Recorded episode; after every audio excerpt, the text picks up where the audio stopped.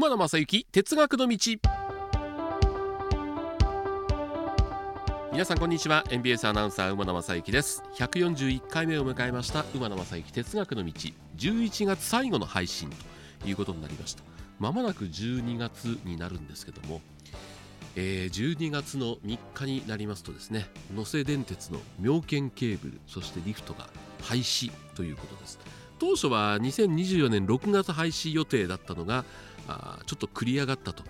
いうことで珍しいですよねこの大都市に近いところの、まあ、ケーブルカーも鉄道ですから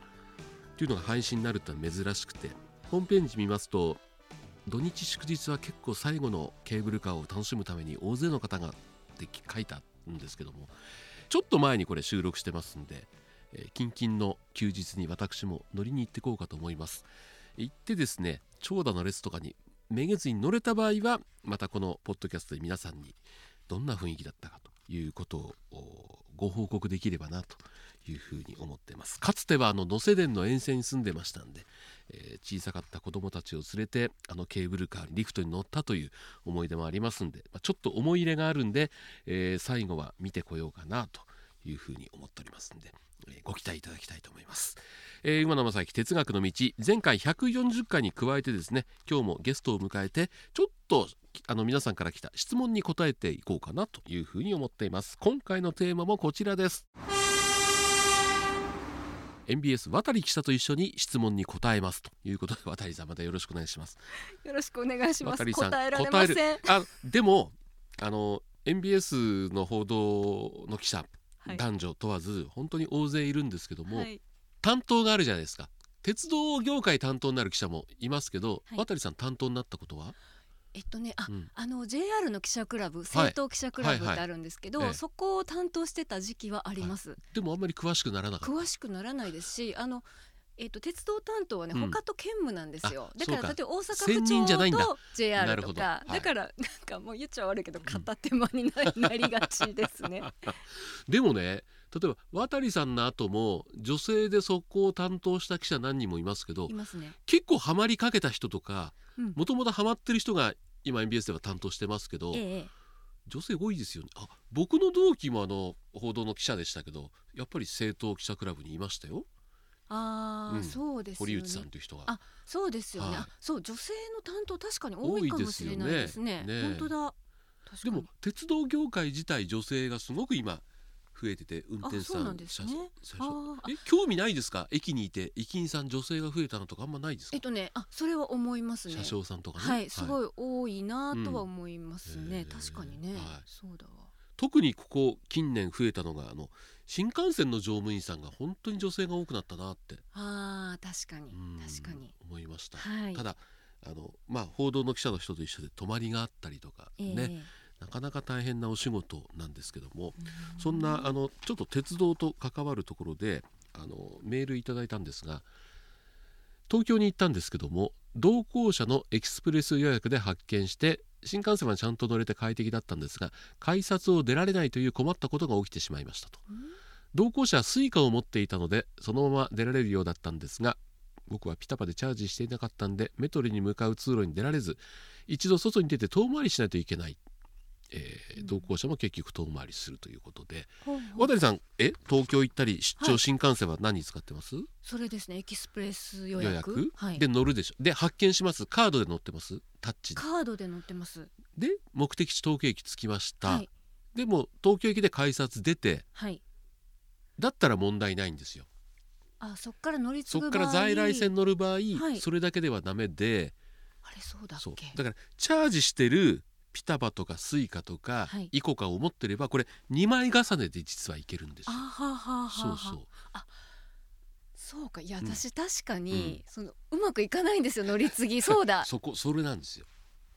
ああ、はい、いや帰ってくる時ですよ、うん、私京都駅で降りてから自分の家までの駅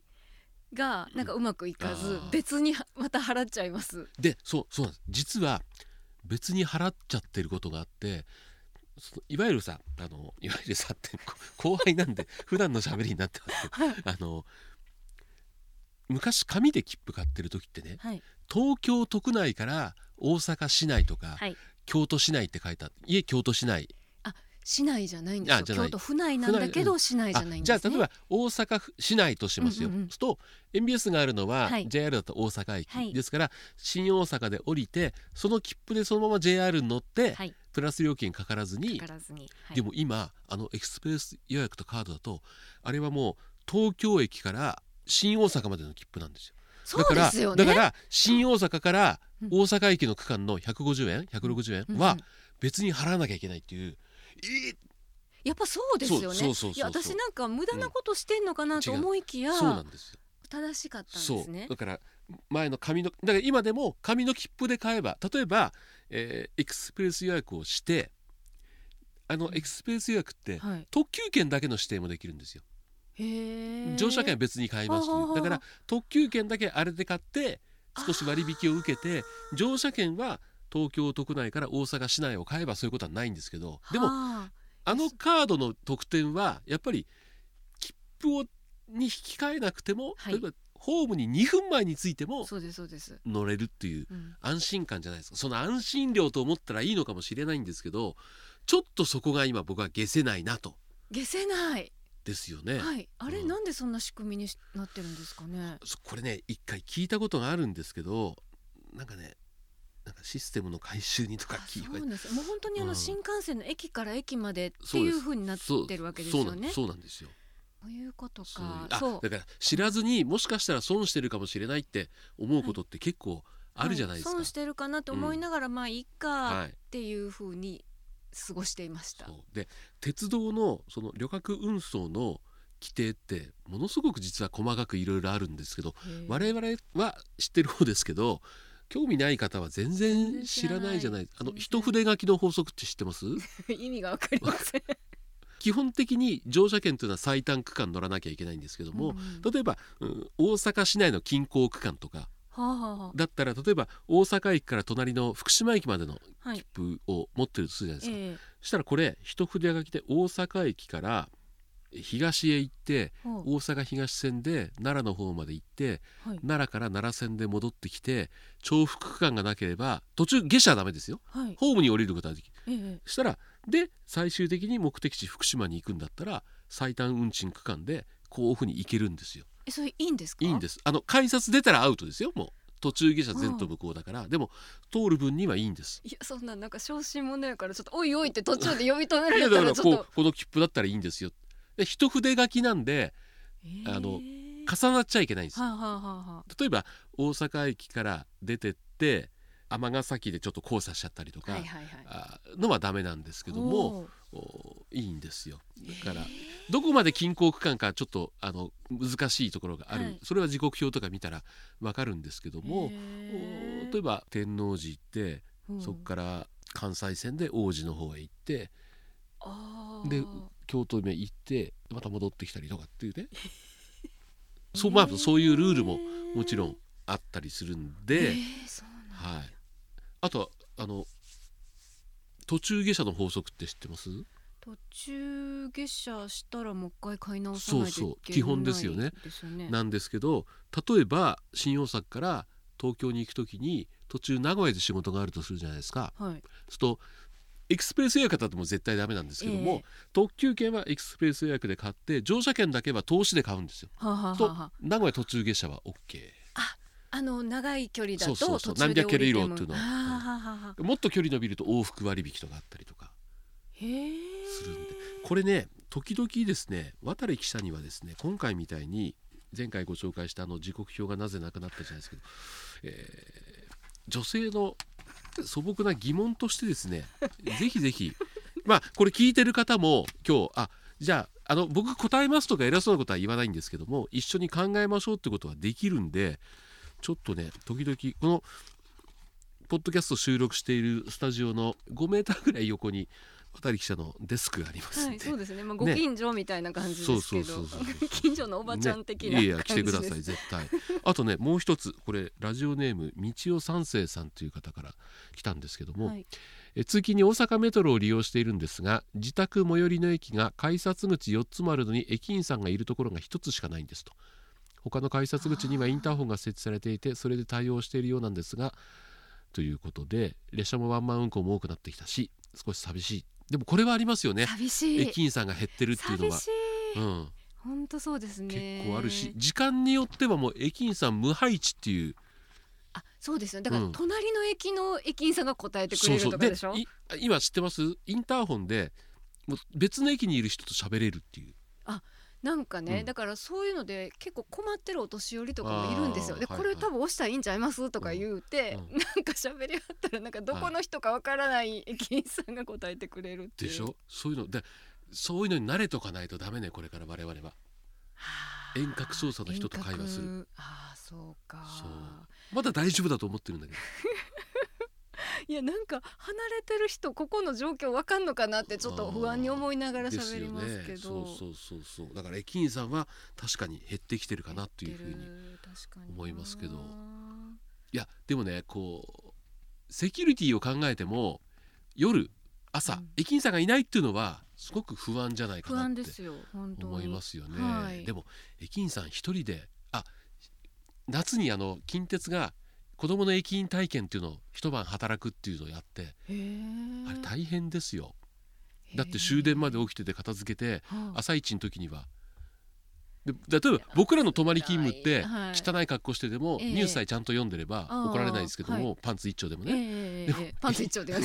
駅員さんはみんな人前に出るからきっちりねしなきゃいけないから、ね、大変ですよ。いやすみません。誤解あったらごめんなさい、はい、パンツ一丁でニュース読んでるアナウンサーいませんから。大丈夫。昔あの近藤光文さん、はい、こんちゃこんちゃん。あの人は上スーツ下パジャマとかね。あの人が泊まってる頃はそういうことしてましたけど今のうちのあの僕の後輩にはそういうアナウンサーはいないということを断言していこうかなと思いますけども。あのワンマン運転って結構ローカル線で増えてるんですけども利用者からしたらどうですか？ワンマン運転って。えっとねなんかあのバスってワンマンバスじゃないですか、うん、基本はね、はい、でもなんかあの鉄道がワンマンだと、うん、え大丈夫かなっていう気はしますねなんか。バスはあの20メートルぐらいの車体、はい、でも和成さんと同じようにもともと車掌さんも乗ってるってツーマンバスツーメンバスに乗ってた人がワンマンになった時ってそういう不安あったんでしょうね。そうですだからできるだけ前に乗ります。うん、人のいる方に乗る。あのなんか後ろの車両だと心配でこうドア開かないんじゃないかとかいろいろ思うから、もうとにかくこう運転してる人の近くにっていう。結構ワンマンの電車って列車ってこう編成両数が短いところが多かった。今もう結構4両とかでもねワンマンになってもうそんなの一番後ろとか怖くて乗れないです、えー、あでもそういう不安っていうのもあるし特に夜はねだし女性だし。あまあそういうのもありますね。どんくさいしっていうなんか。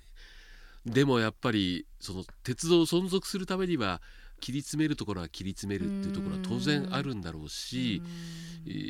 我々にとって便利なものであってもらうためには多少そこ我々も利用者も我慢しなきゃいけないところっていうのはあるんでしょうかね、うん、そうですね。やっぱりそのなくなっちゃうと本当に困る方が増えるので、はい。うん、まあ多少はね我慢して存続してもらうっていうのは大事かもしれないですね。すね。だって例えば電車の数が車両の数があればですけども運転手さんと車掌さんが乗ってるってことは1列車に2人じゃないですか、はい、これをワンマンにすることで1人要員が浮くわけですからそうですよね。本当僕の試験ですけど、はい、4両編成で2人運転手さんがいる、うん、運転手さんと車掌さんがいるローカル線だったら、はい、ワンマンにして車両も2両にするんです。うん、で浮いた2両で浮いた乗務員の人が1人運転士に回る、まあ、運転手は免許簡単に取れない大変ですけど、はい、そうするとローカル線1時間に1本のローカル線を人員を増やさずはい、本数を30分に1本できるという、まあ、こんなこと僕が考えてるぐらいですから鉄道会社にしたら考えてるんですけど。でもそうやって要員を増やすっていう手もねこれからはそうですよね。と思いますね。本当そうですね、はい、確かにそうそうそうそう。いや結構ね先週今週の馬鉄はですね、はい、すごい学びの場になったと思います。勉強になりました、はい、あのー、MBS の報道情報局報道センターの渡佐和子記者また来てもらって ちょっといろいろ考えましょう一緒に、はい、ね。はい、ありがとうございます、よろしくお願いします。よろしくお願いします。141回は以上です。この後もご安全に